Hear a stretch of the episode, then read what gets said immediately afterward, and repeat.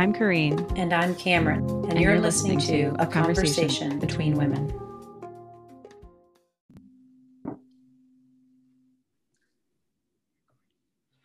All right, welcome back to another unscripted, unedited conversation between women.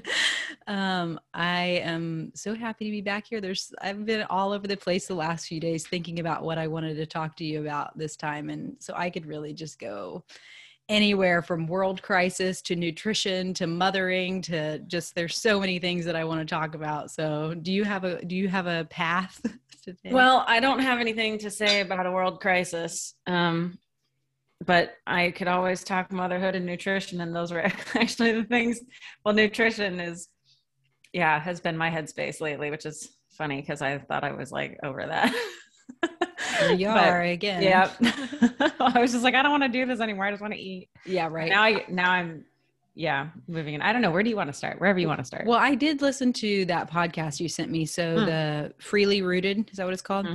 And it was one on I can't remember. Do you remember the title Respectful of Respectful Parenting? Respectful Parenting. So I'll put yeah. I'll put a link in the um, show notes. Um, but I did listen to all but the last like 20 minutes of it.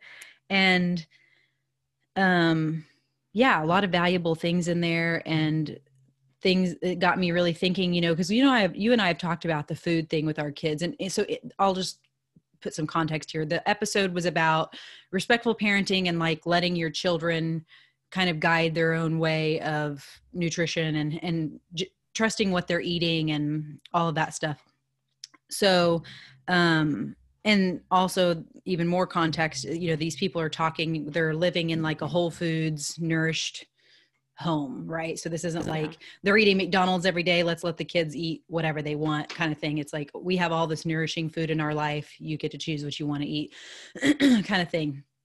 So and you and I have talked about this since our girls were babies and just uh, you know how do we can we trust them to eat well and all you know all this stuff. And I remember a specific specific conversation that we had when my daughter my oldest daughter was still a baby and I just was like yeah I'm just going to trust what she wants to eat. And you were like yeah I don't know about that. Like I don't know about that. And then now I'm like yeah i don't know about that. Because the thing is is if i give her and they taught they addressed the fruit thing in the episode. Mm, yeah. and if i give my daughter the option of fruit then that's all she's going to eat. Like she's not going to eat fat and she's not going to eat protein. Like she's literally going to survive on fruit and bread and butter. Like that's all she'll eat or whatever. And um and I've done this experiment several times and not I can't let it go too far because what happens is she spins out and gets all defatted and like super mm. airy and like meltdowns galore. And i'm like here have a spoonful of fat you know? And then everything's fine. Like life is good right? But there is this thing i've been thinking about it a lot like i really felt like at the time when we had that first conversation that i was i could see that she was picking and choosing from all of the options what what what she needed at that point. And i know that kids basically need a lot of carbs. They basically need straight sugar at this point. They're like little you know butterflies buzzing around and they just need all this energy in the beginning which is different from what i need as a mother and what's different than what like a menopausal woman needs you know we all need different things at different stages. But now and i remember this thing that happened when she i think it was she was like 3 years old something switched in her uh self whatever in her bodily makeup in her being human thing in her being on this earth like something switched energetically and a lot of things happened in that happened in that switch. One thing that happened was that i noticed that her core strength diminished like she used to be able to when she was a baby like newborn baby up until like three years old just sit herself flat from on her back into a v shape like lifting mm-hmm. up straight up right? Like just super core strength.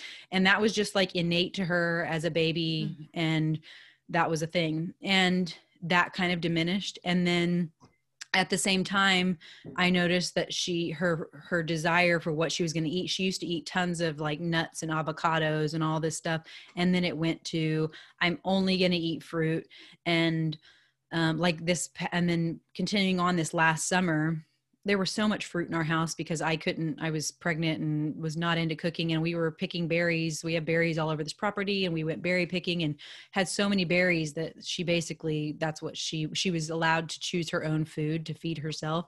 And she just chose, chose constantly chose fruit. That was all that she would choose and we would have conversations about how that's not sustainable and i'm like you're this isn't going to help you go for long periods. This is what happens. You eat tons of fruit and then you get super hyper and then you crash. Like that's a thing right? So you need to eat fat.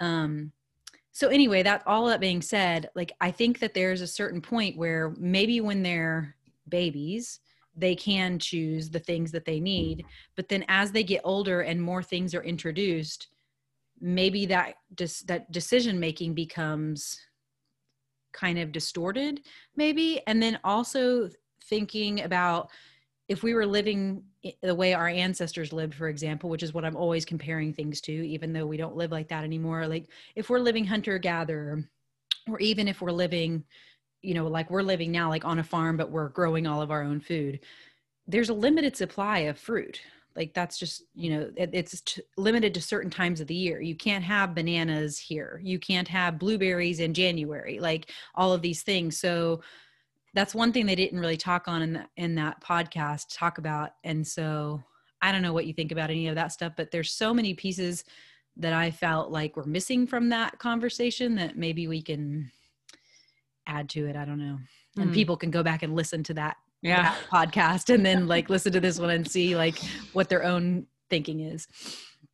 I have so much to say to that to all of that. Ah okay. Where to begin? Um yeah so i well okay just to start i just did my first kundalini yoga class this morning uh which i sort of thought i'm had kind of an idea of what to expect but i've been doing all this healing work for a long time, but like super intensely. A lot of energy has been moving in the last couple months since I did the Joe Dispenza retreat in January. And so um, that's just to say that I like moved a lot of energy and um, I don't know, it was just a cool class. But um, one of the things that the woman, the teacher said, there's like a, there's points of like reflection throughout the class. And at one point towards the end she said now just you know sit here and i'm going to ask you questions and you can just sit with the questions. And one of the questions that she asked was oh shoot. You remember exactly how she worded it but it was oh is are you are you open to new ideas? And i thought about that a lot um, afterward, well, in the time and afterwards. And I've been thinking about that in the context of food because I've been listening to this podcast that Cameron mentioned and a lot in the last week, like listen to many episodes and um, they're discussing their their foundation of, of nourishment. It's called pro metabolic eating. Um, and a friend of mine introduced me to that. And it really reincorporates, I say reincorporates because I feel like Cameron and I, and then a lot of us have like gone into the like the animal foods and the animal fat and protein. And um, I mean, for me, it's really been animal fat for um, postpartum to now, pretty much. So for like six years, but um, and and I totally demonized sugar and pro-metabolic eating is like we our primary form of nourishment for our cells on a cellular level is sugar and that's like the easiest fuel source the best fuel source and it's so necessary for all of these other you know for the metabolic functioning. Um, and so i'm driving home from this kundalini class and thinking about this question am i am i open to new ideas? And i was listening to another podcast while driving home and they're talking about like how important sugar is. And and i just was able to really watch myself in that moment of hearing that word. And i was like i could just i could just feel in my body like no sugar is bad for you. And then it had me think about how fat got demonized like in the 70s and how so many people are still stuck in fat is bad for you. And there's still a huge market for low fat everything. Mm-hmm. and um and I had like no problem being like, whatever, you guys are crazy. Fat's so good. Obviously, you know, like with Weston A. Price and the whole thing. Fell in love with animal fat and then had it so reinforced everywhere, like how amazing animal fat is for you. And like in my own body, how, you know, how lean I was and how whatever.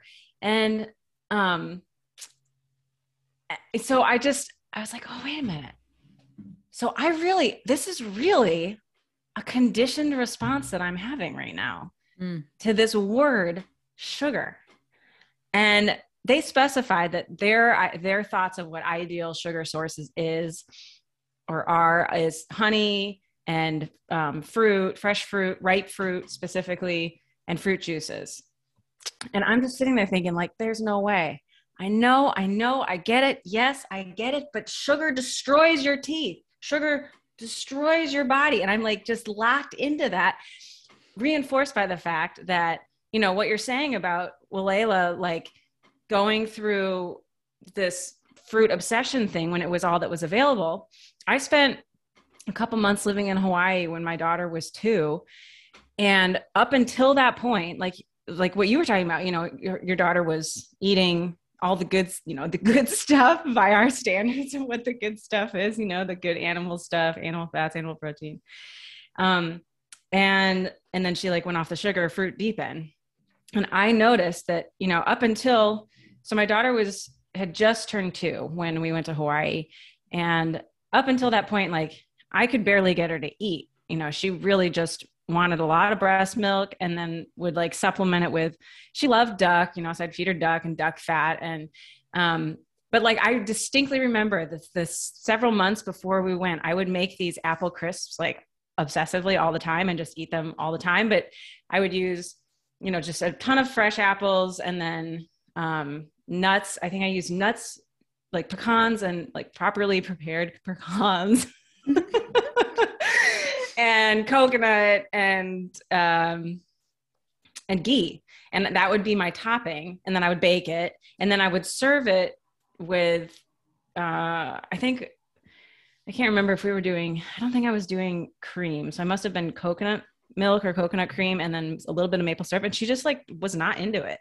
I was like, every kid who does, this is basically applesauce. Who doesn't want this? Like it's sweet, it's delicious. Like my kid will not eat this. What is? And at her first birthday party, I made her this like coconut cake, and she was like, well, I don't know what that is. I don't want that.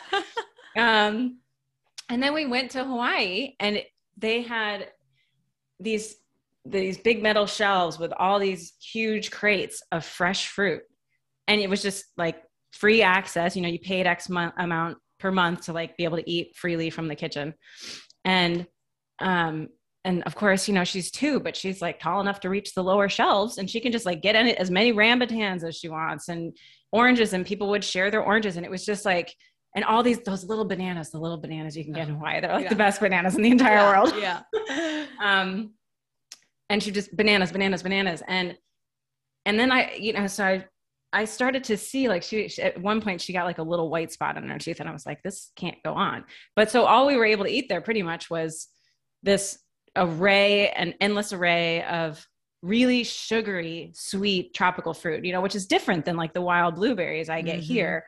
Um, just like rambutan is just like pure sugar.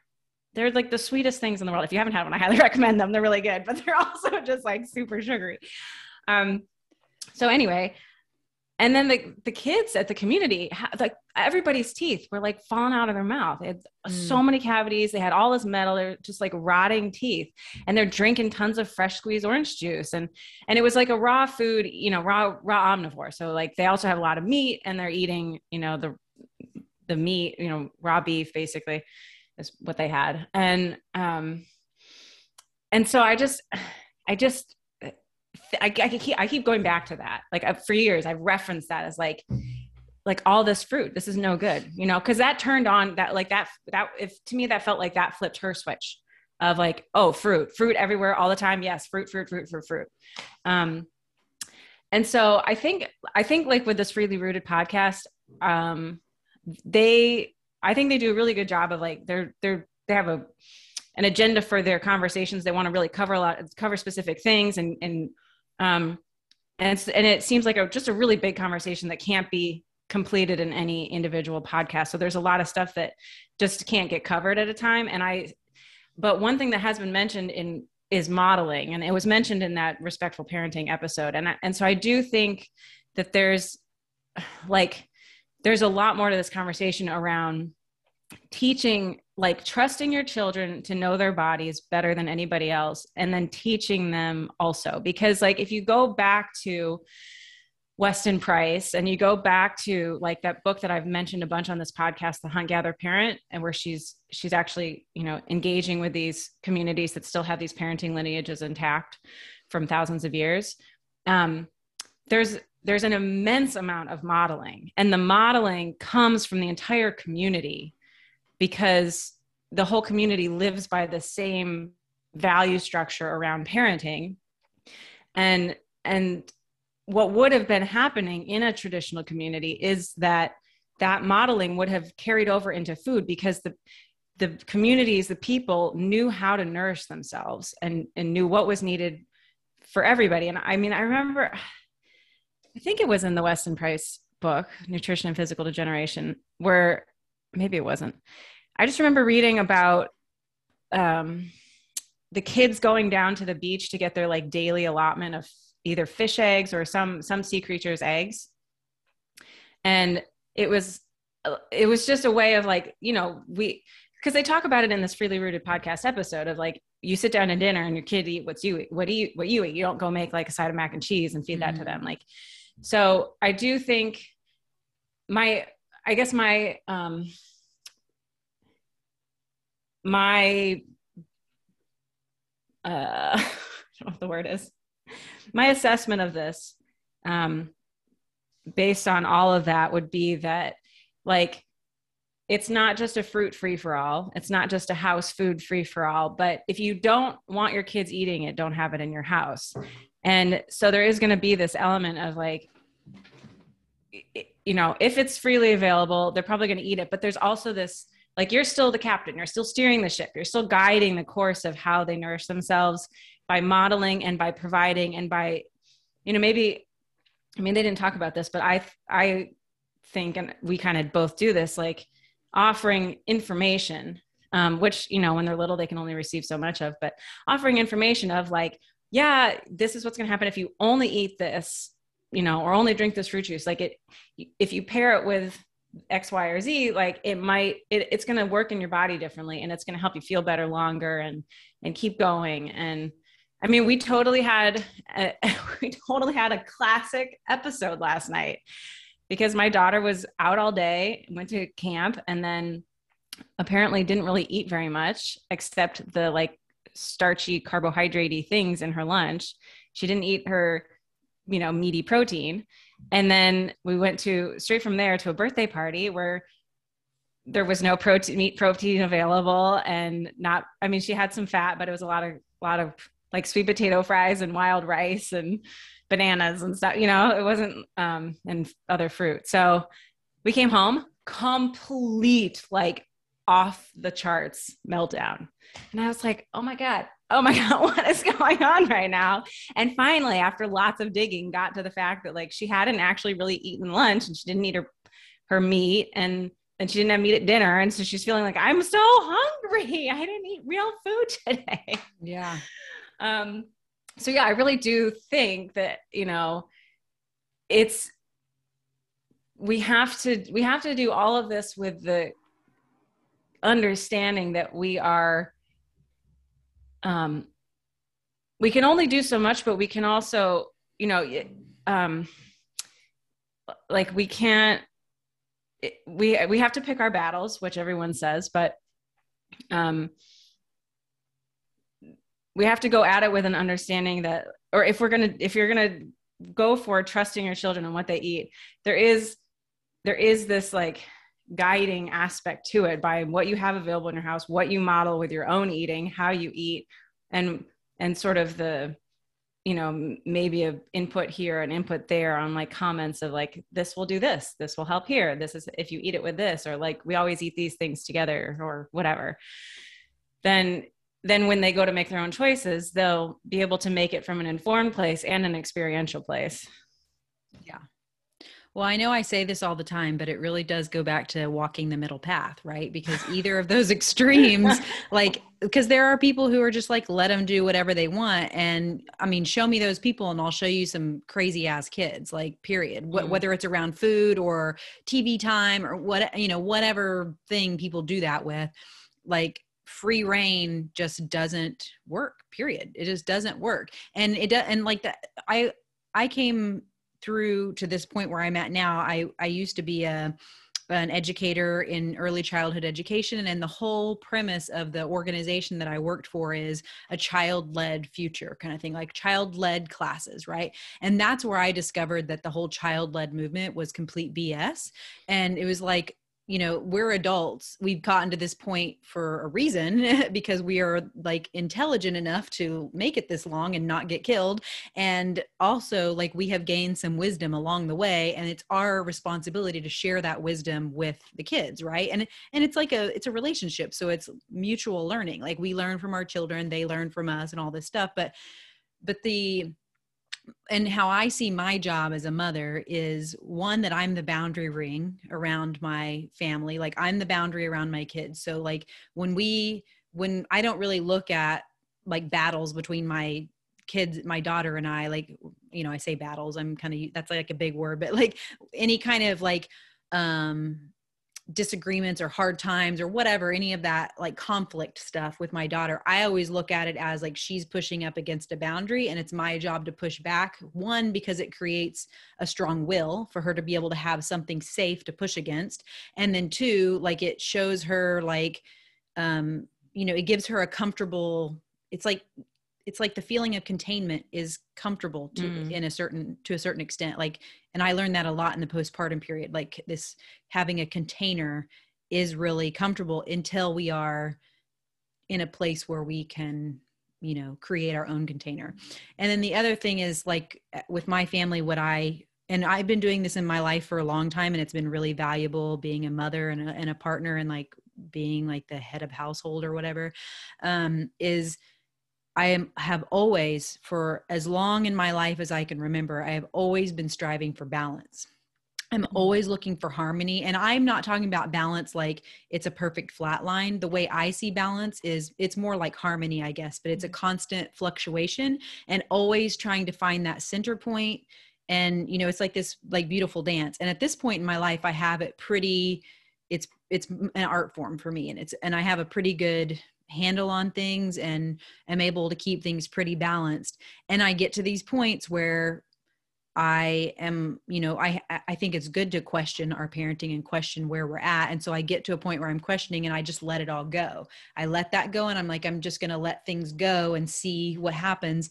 And it's just always a shit show really honestly. Like if i'm not there to kind of keep everybody um in harmony then it just doesn't work. My i've watched as my family just like everybody kind of goes in their own way and you know then all of a sudden we're not eating any meals together we're not talking to each other like we're just existing coexisting in this space and we're not really a family. And that's not fulfilling for me and i know it's not fulfilling for my kids and it's not fulfilling for my partner.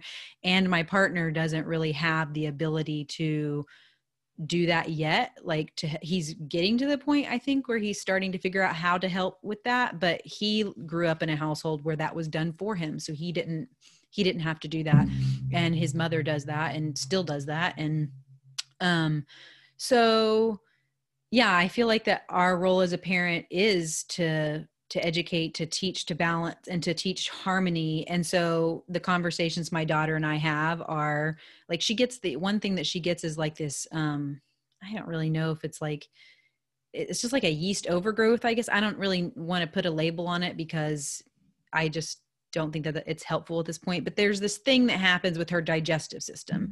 And um, it just makes her in complete misery. And so when that happens, I'm like, okay, let's like talk about what you've been eating and what you've been doing, like all of these things. And so now I can say, what do you think is the cause of this? And she'll say, well, you know, I ate way too much fruit today and I ate it. And so it's like, there's, I don't know if she's just parroting that or if she's really learning it at this point, but um I mean, it's really okay because I'm programming my kid.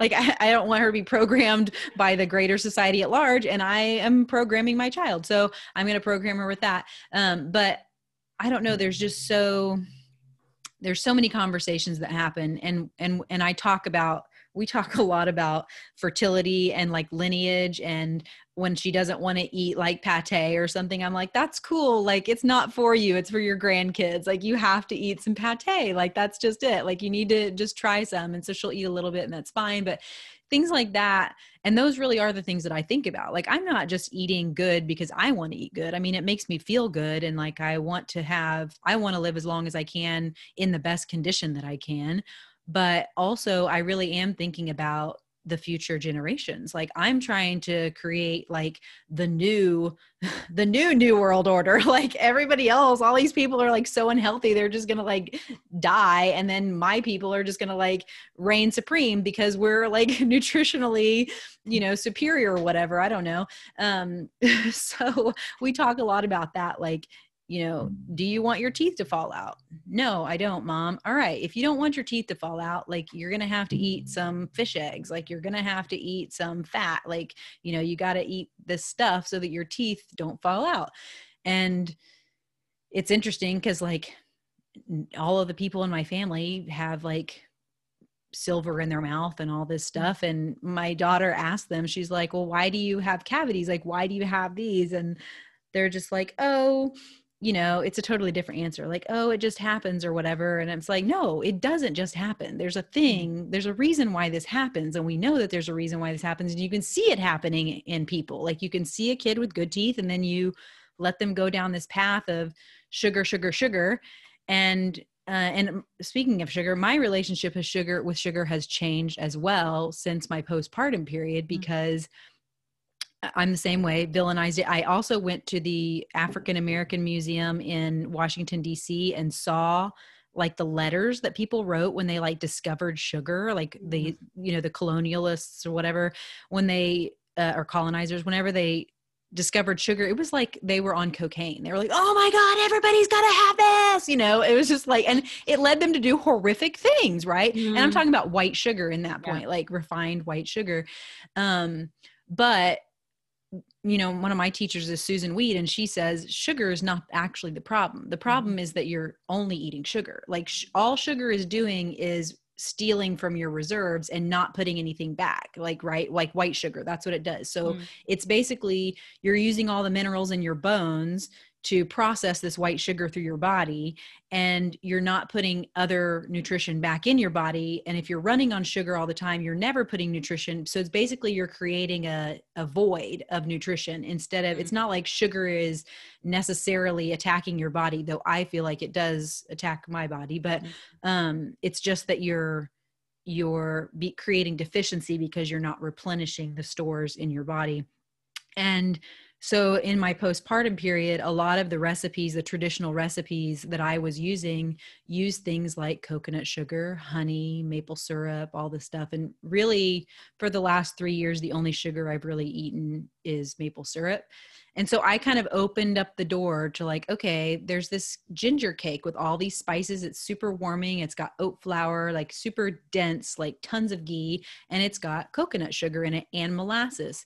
And I'm like, all right, I'm telling you, this cake is, I'm gonna have to send you the recipe. It's like completely oh my god it's like the most nourishing amazing and everybody i make it all the time now and everybody who eats it is just like oh my god like you it's like eating it's like spongy and mm. uh, it's just amazing but um but that was one of the things like i'm like this is nourishing me right mm. like this it wasn't taking from me and normally what happens when i eat something with white sugar in it is one the next day i feel like i have a hung- hangover mm. i always will have there's this spot in my right shoulder that will get tense and i'll have a kink in my neck and can't turn my head mm. And i get um, my joints start aching. So it's very much like an inflammatory thing. So every place in my body that's ever been injured will become inflamed and i'll have all these aches and pains.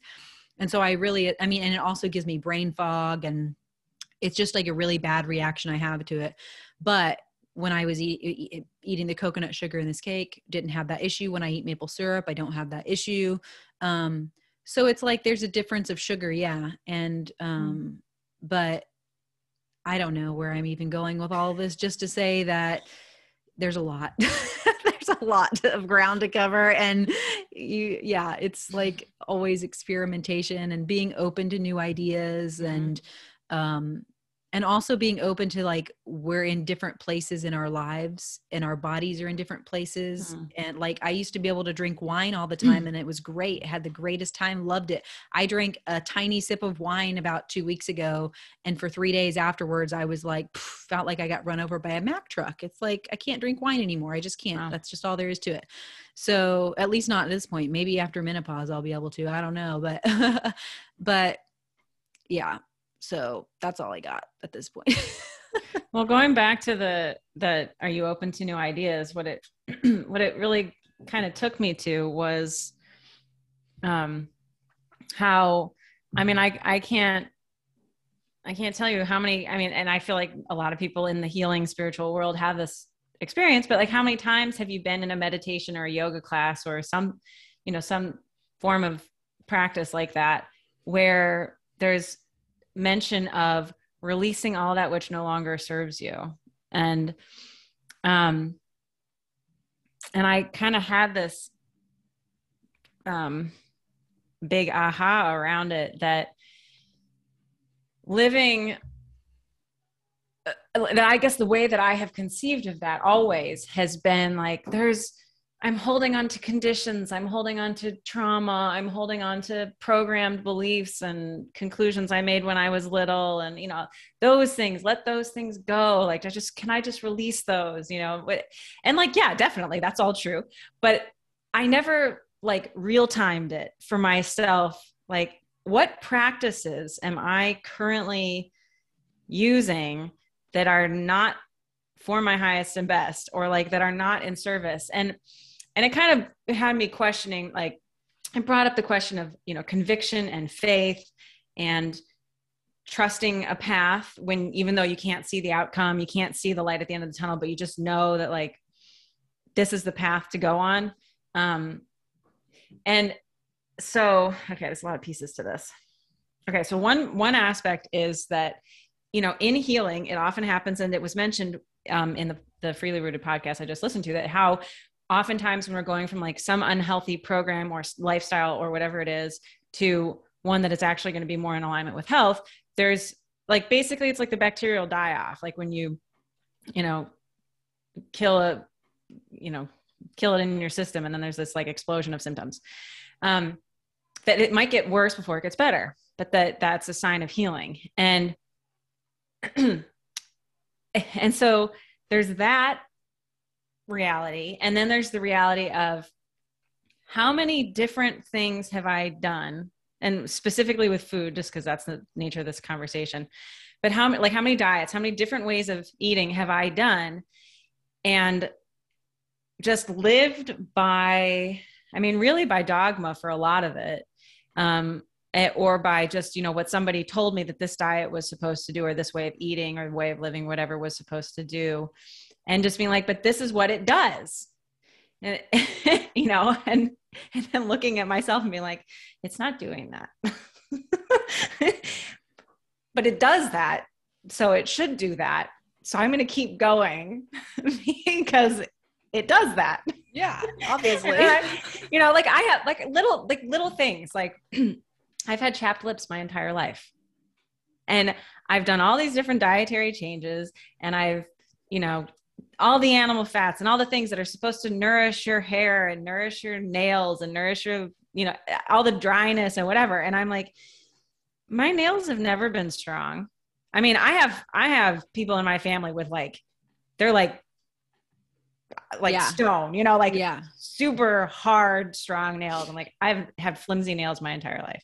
I actually not maybe, maybe they're a little bit harder than they used to be but like nothing to write home about and I've had chapped lips my entire life. I did have chapped hands my entire youth, and that is something that did resolve. So it's like, okay, there's that sign, right? But but these other things, I'm like, what is the under like? Why am I still? I've been doing this for so long, and like, why are some of these things, you know, just not not happening? And and so this, are you open to new ideas? Concept and then immediately driving home and hearing them talk about how great sugar is. And i was like oh my god you know just really realizing okay i've spent a lot of my life and you know there's it is what it is but i've spent a lot of my life in a way dogmatically adhering to or bandwagoning onto things because i was so um like on the one hand it's this beautiful thing of like i'm so willing to to put all my eggs in one basket and to really go for it and really believe it and really like want something to work.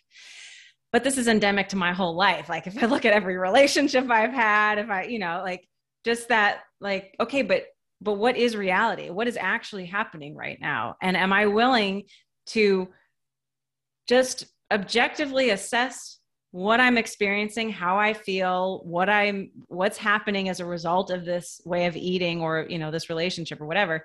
Um, and is it serving me?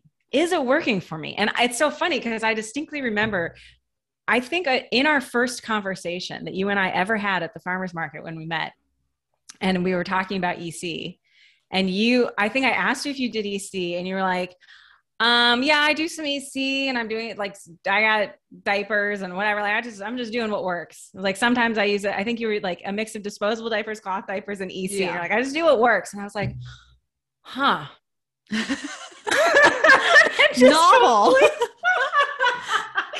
it completely. I mean, that's that's just like that's so stuck with me, and I have always gone back to that conversation and thought about that and thought about how you were able to like it's like an ability to hold oneself and to own oneself and to just allow whatever that experience is to be 100% valid and say like this isn't working for me i don't care if every every piece of literature on the face of the earth tells me that this diet does X, Y, and Z. It's not doing X, Y, and Z for me. So it doesn't work for me. It is not serving me. Am I open to the new idea that I could have, that I might be better served by doing something else than what I'm being told is supposed to do the thing that I'm trying to do? Um, and so this whole thing about sugar is fascinating in this whole context for me because I had uh, like at the beginning of February, I fell on the ice and I landed squarely on my tailbone. Mm. And then immediately started having digestive issues like that night through for the next like four weeks. And I couldn't figure out what it was. And I, finally concluded, I think, what happened. I like, I, I was like, do I need an adjustment? Did this like pinch or twist? You know, did something happen or is it just coincidental timing. Um, I still don't have the complete answer to that, but I concluded that it was like, I think it's sauerkraut I made that was actually like a little slimy and funky, and I probably just shouldn't have eaten it. so, note to anybody listening if you make sauerkraut and it gets slimy and you eat it anyway, mm, you start noticing things. Maybe toss the sauerkraut. I just had made like two and a half gallons and I just didn't want to throw it all up. Yeah. So anyway, I ate a gallon of it and I was finally like, okay, you know, that took me four weeks of digestive, super digestive upset. And yeah. Um, so it's like, what are you willing to let go of? Like, are you even willing to let go of something that isn't serving you?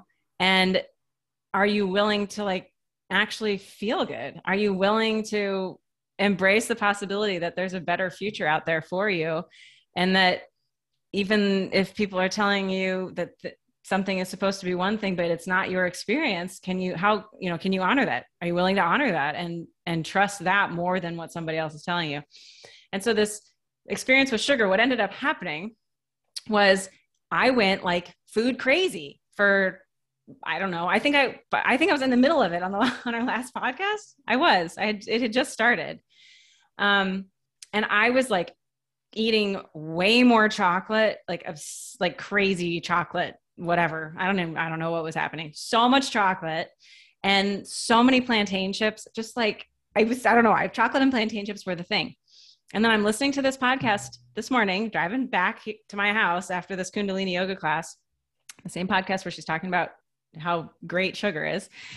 And they were talking about because it was it's the podcast called are, are you living off stress hormones And they specifically mentioned how when people are under stress, they tend to crave things like chocolate and chips, salt and fat. Yeah. And um, I was like, oh my God. So what what happened was I ended up like through this slimy sauerkraut, putting my body under such a level of stress because it was like maybe such a toxic overload or whatever, so you know, bacterial overload that my body just couldn't deal. That it was trying to get like I, I was probably leaching minerals or losing minerals from this, and you know, or not absorbing minerals from the food that I was eating, maybe because I, my bacteria was so thrown off in my gut. Um, that I was under an immense amount of digestive physical stress, and so I was trying. My body was telling me like, eat more chocolate, eat plantain chips, which you know plantain chips a lot of potassium probably because they're a banana family. Um, and trying to manage this stress by getting me to crave the things that would hopefully you know potentially re-nourish me. Um, and so for me listening to this podcast i was like oh okay that's what happened because once i stopped eating the sauerkraut i'm like I don't really need to eat as much chocolate. I mean, I eat some because I like it, but it's not like gotta have my chocolate now, you know, like and I gotta have it again, and then I gotta have it again, and I'm like, I'll eat a handful of plantain chips and be good. But I've also chilled out on food and started to eat like I have t- I bought like I don't know 80 pounds of peaches last year and and dried a ton of them most of them in slices and fruit leather and I've just been eating that and I'm actually pretty sure that's the only major like sugar up increase that I've made in the last week. And I feel like a completely different person. I am chill. I feel good. I'm not, I don't have these like crazy obsessive things about food. I feel like totally, like way more relaxed. I'm not gonna say totally relaxed. I'm probably mm-hmm. neurotic in some ways still, but like way more relaxed around food and the way more relaxed with my kid around food and just like way more relaxed in general. like maybe I needed sugar. Yeah. Maybe I needed some sugar. Yeah. And I'm and the other piece of it that they talk about is how your body suddenly begins to like look I mean they're they're this is very much like a podcast that women listen to and they they really speak to women although there are you know men listen to it too and there's stuff for men on there but it's really heavily for women. Um at least that's my assessment of it. Uh, forgive me if you ever listen to that podcast or you know, or if the, if the women of freely rooted podcast ever listen to this one and I'm like totally off base, but, um, is that you like become more womanly in your form. Like you may, like they talk about, you know, your hair filling in and your lips filling in and your, I, I don't know if they talked about breast filling in, but I've heard that. And like you get, you know, you get more bulk in shapely ways. And, um, and I've also experienced that. like, this is so interesting, you know, like we're told just all the all the programming that we have around being women and how like I, and I've had two conversations in the last 24 hours with women about this, about how beauty is frivolous in all ways, like us beautifying ourselves, us, you know, beautifying the world, growing beautiful things for the sake of them being beautiful, doing creating beauty for the sake of beauty, you know, this whole idea of that being so diminished you know so like cast aside is is like so unimportant because it's not productive. It doesn't get anywhere. It doesn't accomplish anything right?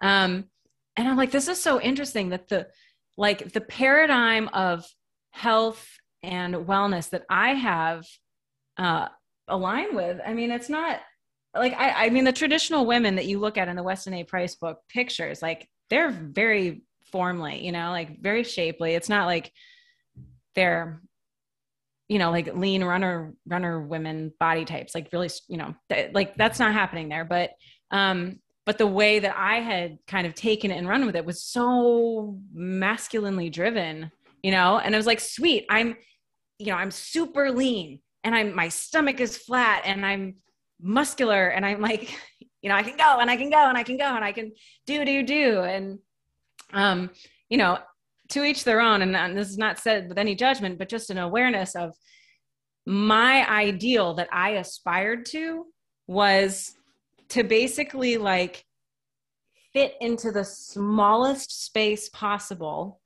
and have no shape mm-hmm. or like have just have just the like the fittest, tiniest little shape, you know? And I did. And I was like, sweet, I feel so good. I feel so sexy. I feel so whatever. And, and so this is like turning everything on its head in this really great, exciting way. Like, I don't have to fit anywhere except in my own body. And yeah. I don't have to look any particular way. And I don't have to be perfect, air quotes, whatever that is. Um, but I really had this, I really had this aesthetic idealized for like what my body was supposed to be. And and so this way of eating that's like not only are you going to feel really good because you're going to like have pleasure in eating and you're going to be nourishing your cells on a cellular level or you know you're going to nourish your body on a cellular level and you're going to regulate your hormones and like things are just going to flow and move and be easier and like everything's going to feel better but you're also going to fill out and like as a woman you know and it's like it's like to me i don't know to me that's very exciting and very um i feel like countercultural which just lends itself to being like maybe more aligned with reality you know with like a way i want to go. But and but more um like if if eating in a particular way creates a body that seems to um, fill out in the ways that that body was meant to that seems to make sense to me you know? Yeah. I don't know. Yes. Well there's so many things i can say. First thing i want to say is going back to that what you're saying the first conversation we had about like doing whatever works with ec and for people who don't know what ec is it's elimination communication mm. which is like basically infant potty training.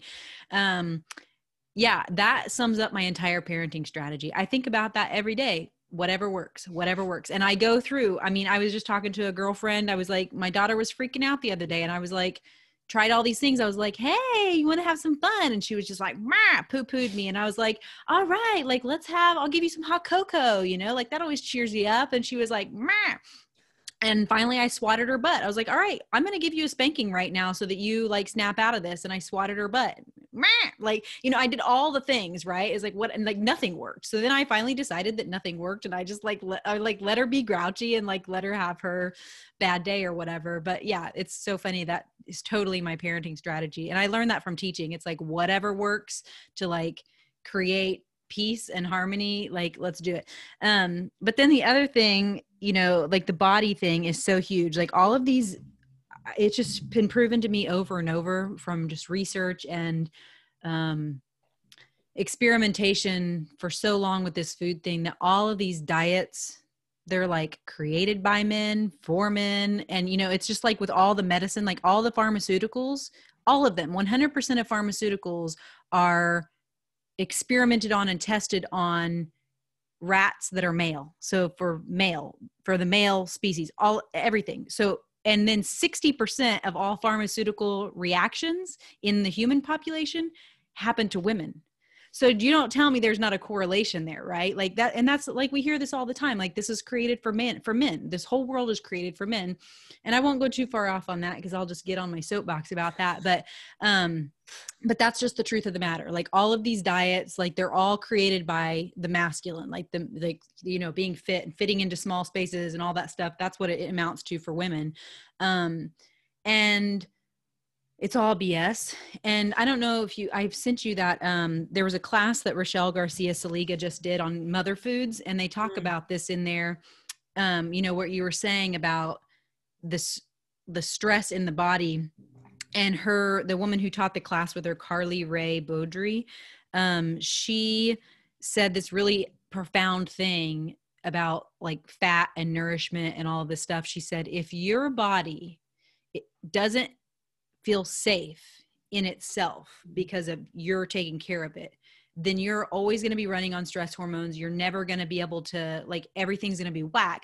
But she said you know if you wake up and within 60 minutes your body you don't eat every morning and your body doesn't know when it's going to get its next meal that puts your body under stress. Your body's freaking out. And so that like gives you you know she's like if you don't eat fat then your body doesn't know that it's going to get sustenance and if it's only running on sugar then it's this like it's a different kind of energy. It is. Um you know so she's like talks about that like if you don't make your body feel safe just with the food that you eat like comfort foods which is what i cook a lot of is just like what i kind of a healthier version of what i grew up with like really rich nourishing simple and bland though foods. Um and those to me are just so enriching. Like my favorite meal is roast chicken with white basmati rice and roasted vegetables, root vegetables. Like that to me is like the ultimate. If I'm having like a hard time, that's the meal I go to and I put tons of ghee and tons of salt on it and like it's just perfect for me. So like having those comforting foods it makes us feel safe. And so that's the first place like we have to make ourselves feel safe before mm. we can go out in the world and you know i know that you've experienced this and probably everybody listening is when you have a morning say you didn't eat breakfast and you had like a coffee or cacao drink like this happens to me if i have cacao in the morning and don't put fat in it and then you go out in the world like grocery shopping fucking crazy. It's like, I'm gonna ram my cart into you. Like, what's you know, it's just like insanity, right? Like, it's just I get home and I just have to pass out and go to sleep because it was just too taxing. But if I like eat some fat for breakfast and then I like go about and do my do mm. my daily chores out in the world, I'm like, this is cool. I'm so calm, like whatever. Mm. And so it's like finding that and I'm not saying like it has to be a certain diet or anything, but just finding that that works for your body and that happens through experimentation and like that is really important like knowing what is your safety net when it comes to like nourishment and food and there's other things that are outside of food that that like for me it's baths like that's mm. my reset it makes me feel really safe to be in warm water and so if i'm ever feeling mm. stressed mm. out or like um afraid i go get in the bathtub and i just i close the curtain and i like sit in the bathtub in the warm water. So just knowing these things about ourselves is really important. And then also eating like trying that whole the woman body thing. Like i did not until i turned 30 i didn't have i i mean i always had curves but i was very very petite. I was like 100 pounds you know i mean i'm right now i don't know i'm probably close to like a 145 150 somewhere around there. So imagine me like 45 or 50 pounds lighter. That's how i went all through like high school all through my 20s um, just super tiny. And i was a vegetarian and high raw like all of that stuff you know and i was doing all of these things that were supposed to make me healthier. And yet I kept shrinking and I wouldn't leave the house and I was stiff. Like my body literally wouldn't move. I have done yoga for 25 years now. So at that point, it was like 15 years. And I couldn't, like bending down to touch my toes was excruciating. Like I could do it and I could do all these yoga yoga poses, but it was like it felt like my muscles were ripping apart every time I did it. And I finally was like, something is not right. Um, I couldn't figure it out. And then I started eating meat when I was uh, 31, I think. And it totally, I was like, whoa, like this is totally like this is what I needed, you know?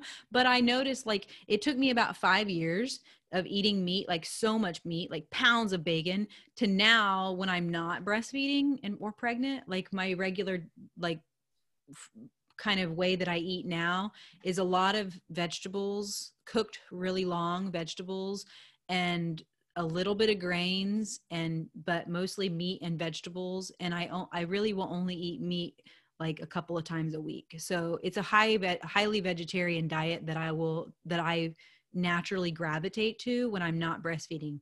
Right now I'm breastfeeding and there's just not enough meat in the world. There's not enough fat in the world. I'm just like I eat three breakfasts, honestly. Like I've eaten like 3 times already. It's like before noon and I've eaten 3 huge meals already. So that's a whole different thing. So honoring to the woman body this is what I've learned about having a woman body is that it's constantly changing constantly mm. changing. And if it's not, then that's probably a problem. Because if you think about it, we have three puberties basically in our life. Like everybody talks about like the one puberty you go through when you start your menses or whenever you're a guy and your voice drops and all that stuff, you get the hormones. But becoming you have these huge metabolic shifts at that point and then whenever you become a mother and then whenever you go through menopause. So for women we basically have three puberties. It's these three huge hormonal shifts.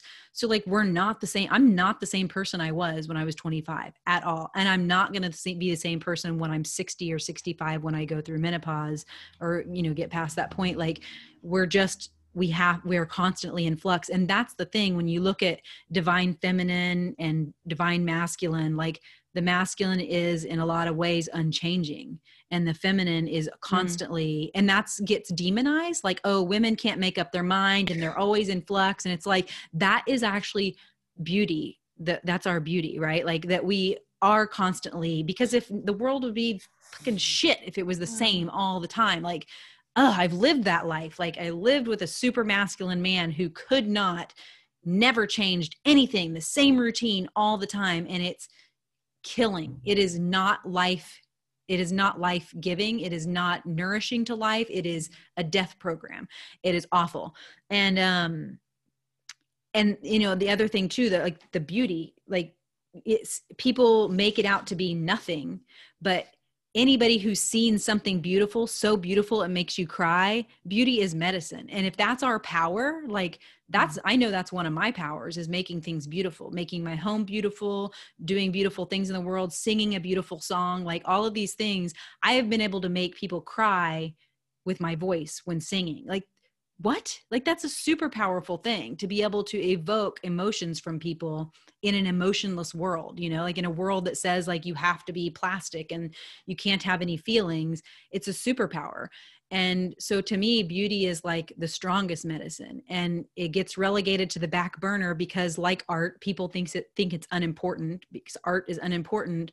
It's not though. Art like feeds culture. Art makes people it just it just makes everything better. And anybody who's an artist knows that like what happens to you when you're creating art or when you see a beautiful piece of art it's just it's magic. And it's totally valid and probably more important than just about anything else in the world even though it seems so minuscule. And i mean so much of of women's work is it's like invisible and it's ordinary and it's all the stuff that has to happen to keep life going. And you can see a family where the mother is not um at her best or is not like in charge or you can see you can tell when you look at that family and there's a lot of unhappiness in that family. And i see it all i mean i'm around a lot of really big families all the time and i just see that when there's not harmony when mom's not happy ain't nobody happy like that saying is totally true. Um it's just I don't know. I just think that I have so much love for women, obviously, not just because I'm a woman, but I love spending time with women. I think women are beautiful. I love the woman's body. Oh, and another thing I was going to say about the women's body thing is when I turned 30, I went on this uh, somewhere around that time. I went on a float trip with women of all different ages, you know, from 20 to 50. And we went on a float trip and we all went skinny dipping on this river. And that to me was such an eye opener about women's bodies because I looked at all those women and they were these are women that I loved and they were so beautiful. Their bodies were so beautiful. They had sagging breasts, they had tight breasts, they had full hips or no hips, like all different kinds of bodies and like that's another thing. We're not allowed to be naked with each other so we don't know like what an actual woman's body looks like or man's mm-hmm. body. Like we're not allowed to be naked in general with people so we can't see what it actually looks like to be a woman. And like when you see other women's bodies and you're like oh they have flaws too so i can let myself have flaws. And they're like curvy and what I would think would look bad on me, I love about them, right? Like, wow, look at her boobs. They're like, I remember seeing this documentary about these women in Africa and they have these saggy boobs. And I had always been taught to wear a bra and keep them up high, you know. My mom still says this. And I'm like letting my boobs hang free now because I saw those women's boobs and they just took their boob and like passed it over to their baby to feed it. I was like, that is cool. And I can do that now. Like I can do that with my kid.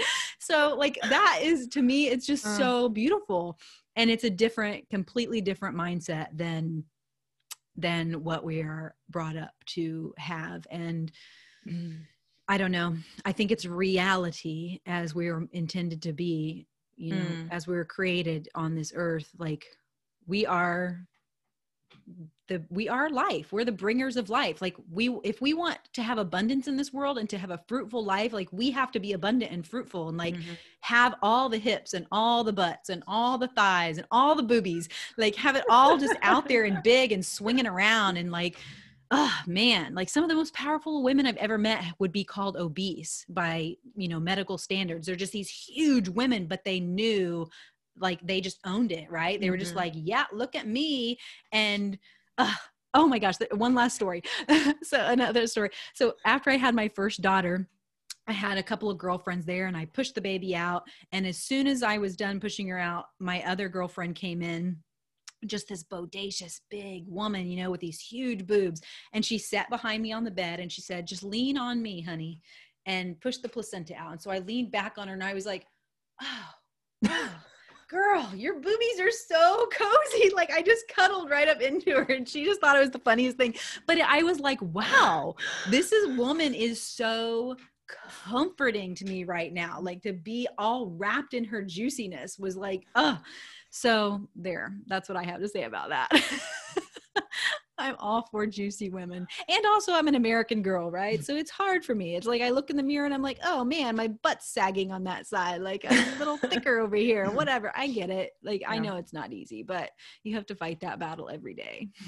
well, but that's what it is. Like that's that's what's had me really get into. And I mean, I had a I had a really big conversation around this yesterday but that you know just feeling feeling like i've i've i've made so many strides. I've done so much work around this um in the last i don't know i mean i took a kim anami course um she's a holistic sex and relationship coach for anyone who hasn't heard of her um interesting stuff but i took her i took her vaginal kung fu course like four years ago almost four years ago and so maybe that was kind of the start of it but um and be and living in Hawaii with the, in these you know clothing optional communities where I did get an opportunity to see a lot of different people. Um, but it's really so I like I've been doing I've been on this journey of um, connecting with my divine feminine and and reclaiming my um speaking of whipping out boobies um, reclaiming my femininity. Um, I and I just have been,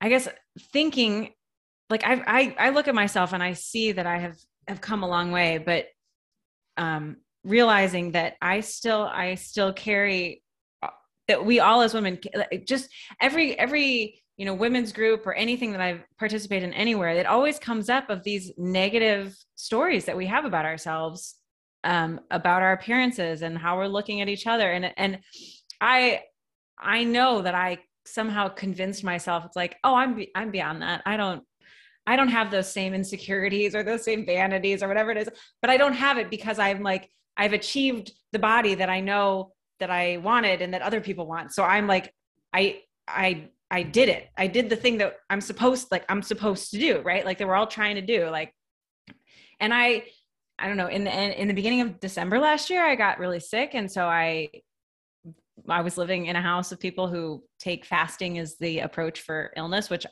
I actually really appreciated at the time. Um, but I I also just didn't feel like I could eat a lot. So I ended up fasting one day and then didn't eat very much for a couple days and then fasted for three days. And then you know it's an integration process after that of being able to eat again and and i just couldn't eat very much. And so there was this like period of let's say two weeks where i just didn't eat a whole lot. And then i fasted again for a day i think. Um and so i lost like all my body fat and i uh, man um, yeah, I lost all my body fat. And I remember looking at myself in the mirror and just like appreciating how incredibly skinny I was. I was like, no, and I don't think I even had the thought of like, oh, that's not healthy. I was like, no, cool, fasting is great. you know, and then I, the guy that I was dating at the time, he, I mean, I think he was concerned because I had lost a lot of weight and was quite thin. Um, but he made a comment about my thigh gap, which he's the second man in my life to make a comment about the thigh gap, which I'm assuming all of you listening have an awareness of what that is. But if you don't, it's when a woman stands with her legs together and you can see up at her crotch a space between her thighs, like that there is no touching of the thighs. Um, and this is something that I think is, uh, I mean, not necessarily a healthy thing. Um, you know, if your, if body just naturally does that, whatever. But I, I, I think it's used as a as a barometer of perfection or of how thin a woman is, um, or how thin she's supposed to be. And I was very put off by that comment. Um, but then also like, yeah, I got a thigh gap. I got the thigh gap again, you know, and um, yeah. So I just I, I that whole period of time, and then because I, I I don't know, I have found in my experience at least when I dropped a lot of weight really fast, it's a lot easier to just stay that way because of how I eat. So then I can kind of go back to how I was eating, and it doesn't because I eat in a way that doesn't like I don't tend to put on a weight that like if if I am at whatever weight I'm at, then I go back to how I eat and I kind of can maintain it um, pretty easily. And and so then I just kept this like very skinny, lean looking body um, for maybe two months. And I was just like, this is great. I love this. I feel so good again. Finally, I have this body back that like I have like skin sensitivity and clothes bother me. When I have more bulk on my body, I feel things more, and then it's harder for me to be as comfortable, you know. Um, and so I've just I've carried this like I got to be super skinny in order for clothes to not bother me, and then in order for me emotionally to feel okay in my body, and for me to like go out in public and feel like I'm rocking it, and feel like I feel okay in my body, all of these things, like even sharing them now feels really vulnerable because it's like no i don't think those thoughts. I don't i don't carry those insecurities around my body. I don't think i'm supposed to like i just here's ultra uh, uh, the ultimate vulnerable share. Like i just think i'm perfect right? I think my body is perfect because it's exactly what it's supposed to be and i want it to stay that way. And and and so this whole process that i went through around the slimy sauerkraut and the eating a ton of food i i bulked back up and like more so i think than i was you know before i fasted several months ago.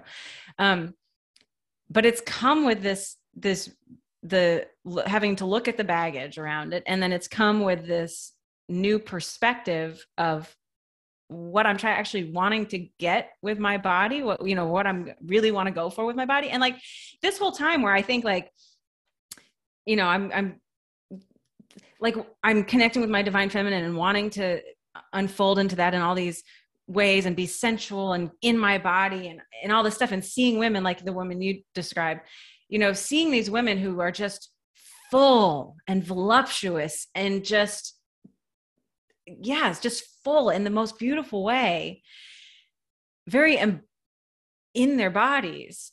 And and look like what you were saying like oh that looks so beautiful on you but it won't look good on me. Like i can't do that. I can only be this like lean tiny little thing and that's the only way that i will look good.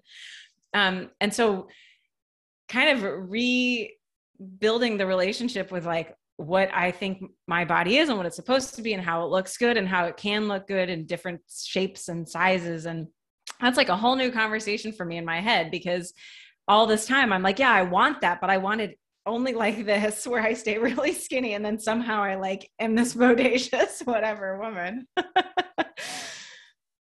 Yeah there that's a it's interesting because something that happens to me um, when I get pregnant, apparently it's a thing, it's happened twice now, um, is that when I'm pregnant, like all, it's like all my weight shifts to my belly. And so I like my arms get really thin, my wrists get super tiny. Like, and with my first daughter, it was, uh, I really didn't eat during my pregnancy. I was so sick the whole time um, that I just I thought it was because I just wasn't eating or whatever. And um, and with the, this pregnancy it was different like i ate all the time but the same thing happened or whatever. And then what happens right afterwards is i give birth and i'm super spelt like i'm like thin you know? Like my mom was saying and it's it was the same kind of thing you're talking about. My mom was actually saying I'm sure everybody hears the baby, but um, she's having a great time down here. But uh, my mom was like, "Oh my gosh, you don't even look like you were having," and I could hear her saying these things. And this mm-hmm. is like she's the one that gave me these. A part of the reason why I had issues when I was younger with the way I looked because she makes these comments, right? So I know now to like block them out. But she's like, "Oh my god, you don't even look like you have a baby," and I knew I had an idea of what was going to happen that like I was probably going to fill back out. And but at the time, both times, I guess I didn't really have a body awareness around it with my first child, but with this one because I had been doing all of this postpartum training and stuff, I knew that I needed to put on some weight and that, w- that was probably going to happen because I needed to feed another human um, and so and and then i'm also doing all of this manipulation of my body like this postpartum healing stuff like abdominal massage and like steaming and um, just doing like the closing of the bones and all of these things for my body to heal my body. So as i'm doing these things like the abdominal massage for example i mean it was weird. Like you're empty. You're comp- it was like i was a, basically a hollowed out human. And so i'm like moving my organs around right in this empty space. And so i'm like okay like i'm basically negative right now. Like i'm depleted because that's how you are after you give birth. You're depleted. And so you want to replenish yourself, right? And so it was interesting doing abdominal massage every day for like two months, how my belly changed. And like now I can feel my belly and it's like, I mean, I'm bigger, but it's so much strong my muscles have come back together my organs have moved back to place but there was like times when i was massaging and it was like like all this watery stuff and i'm like i don't like sam would be like what is going on? I was like i don't think that's normal. I don't know what's happening but there's some liquid floating around in there. But it was just everything coming back together right? And so you know in those days i'm like okay well i'm just gonna like wear these clothes and like rock this super thin body because whatever. But then the weight came, like I gained the weight and I filled out and all of these things. And they're definitely and and also the postpartum period is and pregnancy and all that is an interesting time too because you're constantly morphing. Like your body just morphs all the time. And so riding that if I wouldn't have done all the work up till this point in my life on body image stuff, like I can just imagine like women who haven't done that work and they're just like, what is going on? Feeling like crap about yourself, wanting to get back to normal. But it's like, sorry, honey, you're never going back to how you were. It's just you're a different person. Your body's a different body. Your hips are always going to be wider, like all of these things. And, um, yeah, I don't know. It's just really and even even doing all the work that I've done, I still have those little voices in the back of my head that's like, oh man, like your belly's poochy. And when I had my first daughter, I remember I've always had a really flat stomach. That was just something that was natural. I always have had a strong core. And so after I had her and I had a pooch, I was like really proud of it for a long time. I was like, wow, look at my cute little belly. Like I had a baby in there and like look at it. I was totally into it. And so this time it's interesting to note that I'm not like I look at it, I'm just like, oh man, is it gonna stay like that? You know, but mm-hmm. then like having to reprogram myself and tell myself like this is perfect like i love myself like this is beautiful all of these mm-hmm. things and it also helps that my partner it doesn't matter how like the more weight I gain, he's like, yeah, you know, like he's totally into it. Like I can't keep him off of me. You know, I'm like, okay. So it helps to have that, like have somebody that's like into it, as opposed to I can't imagine women who are with men who are like, must be lean, like yeah. it must be torture. But so I have enough things in place that I can combat that um that whole programming or whatever. But it is hard. Like it's hard to because we don't have enough images of beautiful bountiful healthy women that are like thick and you know and i mean especially like with white women you know i'm using air quotes i hate i hate these terms but when you go into other women's like if you go to like a latina like community or like with a, a bunch of latina women or with black women you know being skinny is not the thing like it's not it's not like cherished like it is with with white women. And so um yeah it's just it's a totally different thing this shrinking yourself. I just don't know it's just awful and i'm over it and i want all women to be over it and let's move on to something else because it's just my mom my mom is like getting up to 60 and she's still like i have to tell her around my kids like she can't talk like this to herself because she voices it mm. out loud looks in the mirror ugh god look at my stomach. I mean says these things out loud it's one thing to think them but like saying it out loud is like wow you must really hate yourself. And so I have to check her all the time when she's here. I'm like, Mom, you can't say that. You got two granddaughters. Like, you cannot say that in front of my kids. Like, you cannot talk about yourself like that way. Like, or I'll say things like, Why do you hate yourself? Like, you should love yourself. And so I talked to my daughter about that. And I think I mentioned the lapse episode. Like she was, a, my daughter was around a friend who was super thin, and she was like, I don't. She was really upset and crying. I don't like my legs because they're too fat or too chunky, and um, it's just awful, you know. And we already internalize these things on our own as mm-hmm. women, and then there's mm-hmm. all this stuff that's pushing it at us all the time, and it really, honestly, takes a really strong woman to not succumb to these temptations of shrinking yourself you know like mm. you have to be really willful and really defiant and like really confident and it's a lot it's a lot of work it's really hard um i know it's really hard and that would be my my prayer for all women is that we could just get over that shit and just like own it you know? Like nourish your body take care of your body love your body and if you're nourished and healthy and all these things and you're thick like cool. And if you're nourished and healthy and all these things and you're thin like cool. Like just accept how your body wants to be and just love it as it is you know? I don't know. It's just ugh, so much so much and it's yeah really i feel painful. like there's like six other episodes that came out of what you were just saying. But just just one thing that i want to mention because it seems very appropriate to this conversation is that the one time in my life where I had a very different relationship to all of this was when I was pregnant. And then immediately you know in the postpartum period. But it i'm just reflecting on that time now through this the lens of this conversation and where we've come to in it and realizing that what i thought was actually i mean it was a, I had a, I developed a better perspective on it but it was still this it was through a functional accomplishment purposeful um achievement focused perspective of the like the overculture which was i'm like i'm pregnant i'm i'm like my number one job is to nourish myself. And then a big time postpartum breastfeeding it was like like this entire period is about nourishment. And i was obsessed with nourishing and i was just eating and eating and eating and eating. And i wasn't getting really big. I was eating really good nourishing food. But i was i think i was I don't know. I mean, I feel like I renormal, re, you know, air quotes, renormalized pretty quickly. Um, but I, I had this perspective on my body as like, I don't have to care about anything else or, you know, like I just remember going to the grocery store and being in line behind this woman who, you know, like at the deli or whatever. And she was saying something about like getting back to her old size. And I was like, no, like you just had a baby. Like you just need to be nourishing your body. That's the only focus. And, you know, I really do believe that if you're nourishing your body, your body is going to be the, you know, like you're saying, like it'll be the right weight for you. And it's probably not going to be super, super overweight because like your body's optimally operating. And so it's going to be like in this good, happy place all around. Um, and so, but I looked at my body. I, I'm just realizing, like, yes, I had this great focus on nourishment. And yes, I wasn't like trying to lose weight and trying to get the body back and all that stuff. But it was like, ah, finally, my body has a purpose. And finally, like, like I, it doesn't, that, that I'm, I'm, it's really hard to explain. I don't think I've ever tried to put this into words, but that it's like my,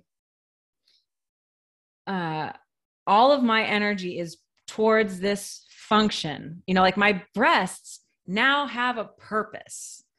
And so it, who cares like what they look like or whatever, like I'm creating life with this. And so it's like that's the whole thing. And it wasn't like, oh, I'm a woman and I'm so full and I'm like you know, if fully realized in my womanhood and from becoming a mother and breastfeeding this baby and all this stuff, it was like, I have this purpose. And so once that kind of went by the wayside, I found myself like I started, I started swing dancing again.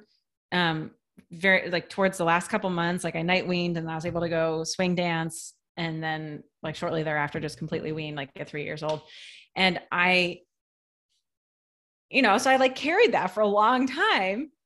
And then when I was done, I was like, nope, this is all mine now. And then like once it became that it was just my body was me and it didn't have a purpose beyond me for this human, it was this little human, you know, it was like, oh, all of that like womanly whatever thing like went out the window. And I was like back to like, nope, now I gotta like lean out again and be this tiny little body. And I was like, what I thought I was a woman. you know, and then I just went right back and have cycled through that without even realizing it. Like I really just in this whole, you know, fasting, you know, last couple months time frame that I was mentioning, like only in the last couple months have I really even really become aware of my all my shit around this still. So yeah. It's so oh man, that just that whole purpose thing was big for me not necessarily around the body thing. Yes it was there with the body but just in general having mm-hmm. like a purpose in life. I mean i had anxiety all through my 20s and into my 30s until i until i um, became a mom. And then i i looked at that like why all of a sudden my anxiety is gone? And it was because i had a mm. purpose mm. on this earth, right? Like I have a purpose. Before it was like I was making my purpose. So I always worked with kids and it's like subconsciously probably I knew that like the only really valuable thing for me to do with my life is to work with children, to work with women. Like I always knew on some level that like that was good work, right, in the world. But when I had my own child, I realized like it was a, lot of that was tied up with feeling like I had a purpose as a woman in this world. And when I had that purpose, you know that's been an evolving thing you know and like never having anxiety again because oh all, all of a sudden i realized like all of my anxiety was wrapped up in me feeling like a complete fucking loser of a human being and having no purpose of being on this earth. Like why am i even here you know because i'm not doing anything really good if i'm not procreating and like taking care of children. And on some level it's like that is super valuable work right? Like and and uh, i'm not going to say that that's like I don't know, kind of in a way, I think it is the most valuable work just because it's like, it's the most powerful work because you're like um, forming the next, the future of the world, right? Like you're shaping the future of the world. So it's super valuable. And I'm not at all saying that like every woman has to do that to be valuable. Obviously, this is like a messed up, this is like a mind fuck, like really big, you know, this whole thing living in this world as a woman. But um, yeah, like there's just that thing of of feeling like you matter here in this world. And I remember I had these arguments with my partner after we had our daughter because we moved from the city to an agricultural world, which is very traditional and it's very much different from how we run our household in a lot of ways. Um, a lot of the women just are not seen or heard. You know it's like when you're dealing with people business wise you're dealing with men. And because we moved here and we started a business and it was a farming business and agriculture it's like that's you know i was like there in my childhood again where i grew up in this like male dominated world. And i was like i don't want to be doing the things that the women are doing because that all sucks. Like i want to be doing what the men are doing. So i was like a tomboy. But being in that wor- world again with my partner i mean i would have like serious like fits and just like cry and just be yelling at him. I'm like, you don't have any fucking clue what it's like to be completely pointless to be here. Like, my life is pointless. I don't matter shit to this world. Like, I don't matter. I might as well be dead. And he would be like, what? Like, and I couldn't feel his sincerity when he was saying, like, you do actually matter. Like, I need you to be here. Like, you know, all of these things. I couldn't hear that because all I could see and feel was this external world that was just reinforcing to me that I don't matter. Like that my only job is to sit here with this kid and to not speak and not contribute anything to the world. And damn me if I am a strong-willed, independent, you know, outspoken woman. That's what I always got called as a kid was, oh, she's really outspoken, you know, like outspoken. Like, how about I just speak, you know, like I just speak and I just say what I think. Like, how about that, you know? Um, and just that uh, all those feelings are kind of coming back to me now of just how shitty I felt about myself, just like so awful.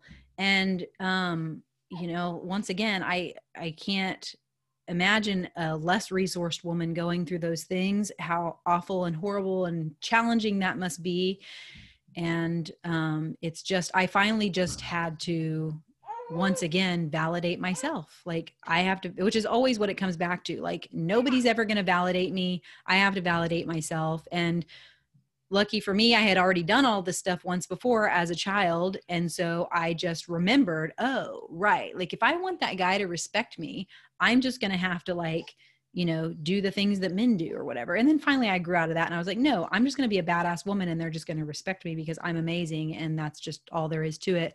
And just validating myself that my existence just being here is enough and like i'm here for a purpose. I may not know that purpose but god knows that purpose and that's all that matters right? Like it's fine. So just continually validating myself got me to the place where i am now which is like I don't give a shit what these men around here think about me. Like I go to these things, I say what I want, I do what I want, I get funny looks all the time, and I just don't care. Like I'm like I I, I don't care because I'm gonna exist in this world, and you're just gonna have to all deal with it. And um, it's just like sorry but i didn't make me this way. Like i do my work every day and like this is just how i can't not be this way. I can't i can't not be this way. Just like a butterfly can't not be a butterfly and a bear can't not be a bear. Like i just have to be this way. It's just it just is. It's innate. It's who i am. You know the farmer joel salatin? He mm-hmm. um he has a farm called polyface farms for anyone listening in virginia i think North Carolina, Virginia. Um, and he's all about polyculture farming and and he talks he's written a bunch of books and he talks about it in, in it about the pigness of the pig and the chickenness of the chicken like letting the creatures be who they are. Just like what it all comes down to right? Like raising your kids to be who they are letting your children be who they are letting ourselves be who we are. But man when you said like I'm not going to apologize that I exist. You just have to deal with it. Or I, I don't know exactly the words you used, but that hit me so hard because I do exist. You do exist. We all, every single individual one of us exists, and it's nobody else's business about it. Like, no one has to apologize for the fact that, that however you believe it happens, you know whether you believe your soul chose it and you had the you know agreement with your parents or what whatever it is like we're all here. We all chose to exist or we are existing. We choose to continue to exist. And for that fact alone we have the right to exist.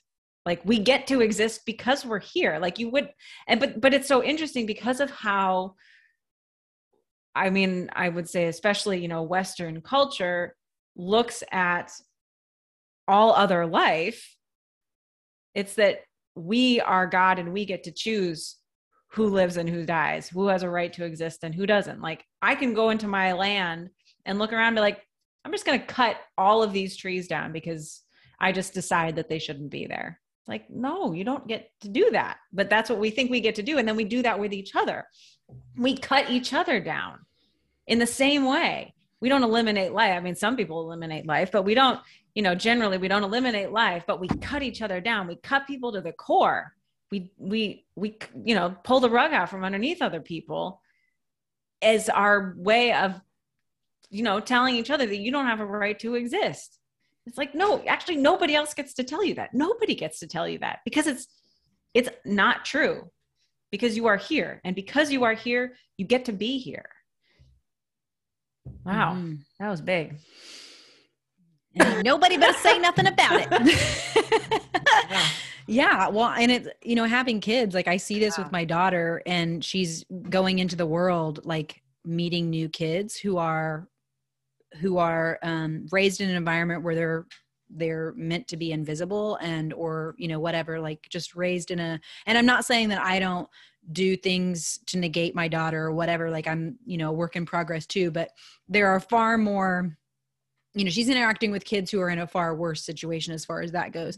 And you know things get said to her like um you know she asked this girl at the park the other like a couple months ago like um hey you want to be my friend? She's like following this girl around. The girl wouldn't talk to her you know and uh, she's like hey you want to be my friend? And the girl literally like i mean the same age as my daughter probably turned around and said no i already have a friend. And then like walked off. As like what like who says that you know and um but I mean, I felt that from adults too, like just didn't want to be my friend or whatever. And so I'm like seeing my child self or even my adult self reflected in my in my child or whatever and how that stuff used to happen to me. And and uh so my when my mom was here, we had this conversation with my daughter and we said she was like, um, well, if they don't want to be my friends, I'm just going to keep trying to be their friend. Just keep trying to be their friend. You know, I'm just going to keep trying to be their friend. She just kept saying, I'm going to keep trying to be their friend. And my mom was like, well, yeah, but sometimes people just don't want to be your friends and you just got to know when to quit. And I was like, no, no, you don't. No, mom, you just keep trying to be their friend because if you keep trying to be somebody's friend, eventually they're going to want to be your friend. You know, so I was like really getting into my daughter's zone.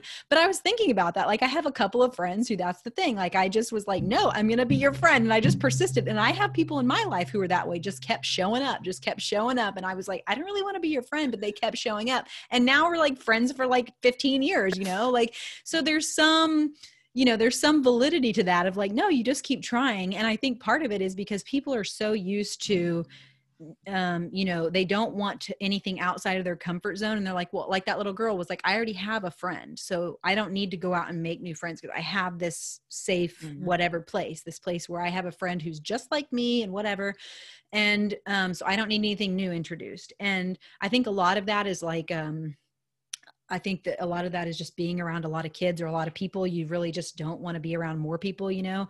But and I've had actually adults say that to me since I moved to Ohio. I've had people like I was like, "Oh yeah, we should be friends. Like, you want my phone number?" And they were like, "Uh, honestly, I'm probably not going to call you. Like, it's just probably not going to happen." I'm like, "Seriously? Like, I will drive hours to be with a friend. Like, whatever." So it's just this weird thing that I think people, you know, they just don't really value friendship, I guess. But um yeah, like this whole thing and seeing my daughter and how like she gets, she's just like so determined to like i'm going to be in your life and like you're going to love me and that's just uh, going to be how it's going to be you know? It's the same thing of like yeah i exist and i'm going to be in your life and you're going to deal with me you know? Like and she's so happy about it and it doesn't it doesn't like really i don't know so far it hasn't like made her sad or anything but it you know breaks my heart all the time because i like see this bigger picture or whatever of it and i don't want her to be lonely but it's just this thing of she just knows that like yeah i can just go into this room and like be here with these people and like i'm just like these people and it's great and we're going to be friends. Like she assumes she's going to be friends with people mm. everywhere we go and that's just such a like a beautiful quality that most most of us as adults don't don't retain. Um and ah yeah i don't know. There's just so many kids being a mother is just constantly heartbreaking and mm. just heart expansive and all the beautiful stuff. All the beautiful stuff. All encompassing. Yeah. Yeah. It is for sure. Yeah. Just you know that made me think of like people people talk about you know like are humans wired for connection? Are humans wired for con- you know competition or whatever? And i I feel like you know it keeps coming back to humans are wired for connection and community because like that's just what we always were and how we thrived. Um, but it's interesting because like there's two sides to that because the one side like there's so many people in the world and we're all like one big family community now right like where there's no oh this village and like everybody in this village is like in each other's lives and they all know each other and they all just are like community together. It's like no every there's just just like the sprawl in between and then there's like just just no um these this idea of like the tribe or the the community is it doesn't really exist in the way that it used to. And so it's on the one hand it's like yeah i get it. Like you already know so many people and you have your community and like to to just become friends and meet you know meet new people and become friends with everybody everywhere all the time everywhere you go because you're going to meet new people on an hourly basis or on a minute to minute basis if you you know just depending on what your lifestyle is. Like you know if you live in a city there's going to be new people all the time. So of course you're going to get like tunnel vision because it's like you can't be friends with 8 million people you know you got to you got to manage your energy. Um but then on at the same time if you look at a child you know who has just kind of had an opportunity to keep that quality about them. Like a lot of them are very pro social and pro like connection in that way. And it just made me remember this. I, I kind of forgotten about this, but when my daughter was, I think she was, she, I mean, she was able to stand up. So she was like a young toddler and we were at the playground and it was some like six year old's birthday party. And not long after we'd gotten to the park, like she was super excited. She always loved bigger kids, still does. And, you know, she's like, oh, you know, so excited. There's all these big kids around. And she just like wants to be on the playground with them and go down the slide and play and stuff. And, and at the, there was this moment, this precise moment where she, I think she was standing at the bottom of the slide and the mom with the birthday cake or the treats or whatever walked up and was like, Hey, I've got the thing. And all these six year olds descended down these parallel slides. And my daughter is standing at the end of the slide with her arms wide open. Aww. Like, give I want to hug you. You know, like I want to give you a, I want to, want to hug. And they all just nobody noticed her. Nobody even looked at her. Oh. They just went straight by her for the birthday cake. And I was like, oh, oh my God. but it just I mean, you know, no fault on those kids, of course. Like they're this, they're they're six years old. It's a birthday party. They want the cake. You know, I get it. But just seeing her, it was just like she used to do that when she was really little. She like anywhere we went, she would, especially if she saw like a teenage girl. She just loved teenage girls, and she would just go to them and just like put her arms up, be like, "Pick me up." um. So yeah, just totally that openness to just connect because. Mm-hmm I think I think it makes sense to me that it would be programmed in our biology that anyone like when you're little, like this whole idea of stranger danger, like doesn't exist. Like any, when you're little, anyone you see is someone in your community, and so they're all just like people who are there and going to care for you, you know. Mm-hmm. But that's yeah. not actually what the world is anymore. It's like no you could see anybody anywhere and they're like you're never going to see them again. Yeah. I, when I, I when i was uh, in massage therapy school when i was like 18 years old i remember my massage teacher set, telling this story um, about that whole stranger danger thing and how she never taught her daughters about stranger danger. She just always taught them to like trust their instinct and go to the adult that felt most safe. Mm. And um, like if they were lost or something like that. And I had told this story about how when I was a kid, I was staying home alone at my grandma's house. I was probably, I don't know, five, six, maybe seven years old. I was definitely like in kindergarten, first grade kind of thing. And um, they had a pet raccoon. And I reached up on this shelf to give this raccoon some cheese, and it knocked this huge bowl off on my head and it busted my head open. And I remember I walked over to the phone and I grabbed the phone to call my aunt because she was the other backup. My grandma was at work. And so I call my aunt and she doesn't answer. I put the phone down. There's blood all over the phone, and I was like, "Uh oh!" And like me, as like a five year old, was like super responsible, uh, which is why I was home alone. But um, and my grandma worked just like through this neighborhood at this little uh, gas station or whatever. So I was like, well, I'm just going to have to walk to this gas station and get help. So I'm like bleeding out, you know, all over the place. So me and my dog, we go walking up to this gas station. And one of the neighbors, it was like an old man. I'm, he's, he sees me with blood everywhere. I'm like this little girl walking and he was like, honey, do you need help? Like, can I take you somewhere? And I refused help and I was like bleeding out. Like I had to get stitches eventually, but I refused help because of stranger danger. Because I was like, I don't know this person. I can't trust this person. And maybe that was wise, but you know, my teacher was like, Yeah, you were just like programmed basically to like not mm-hmm. accept help when you were bleeding out. You probably could have used any help that you could have gotten. Um, and it was really in that situation, it was fine because my the store was just right up the road and I just went there and waited for my dad and bled out all over the grocery store. but um it just like this thing of yeah like the stranger danger and and uh i just had because it was a man and because he was a person i didn't know i just automatically instead of like asking myself like is this a person i could trust or whatever i just remember it being nope that's a man. I can't go with that person or whatever. And i mean that's something i've carried with me like to basically until almost now. Um it's something i'm now not you know now i can more easily i would just write men off basically up mm-hmm. until recently in my life. But um it's just an interesting thing that back to the programming and like and it also rounds back out to the food thing. Like this is you know i think about this with my daughter all the time. Like how much am i how much am I allowing her to exercise her intuition around food?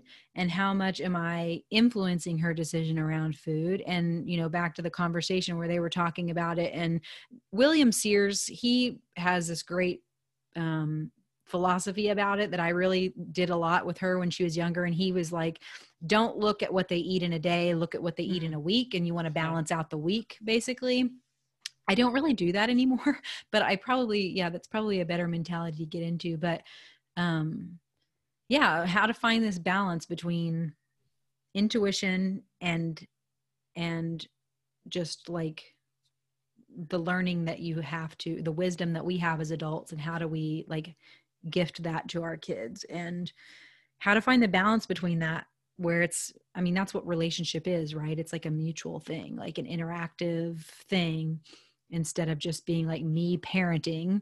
It's just like reading the situation all the time and mm-hmm. getting feedback and and uh yeah i don't know. It's tough but we will make it through. Yeah this is just one chapter of the ever unfolding story yeah and i think that that's probably a good place to end and so thank you everyone for listening and i'm sure we'll continue this we'll be farther down the road yeah. on this conversation next month whenever we meet um, but until then thank you for listening to this conversation between women and i hope that you all are having your own conversations between women that that are uh, nurturing and fulfilling and strike your fancy in whatever way that is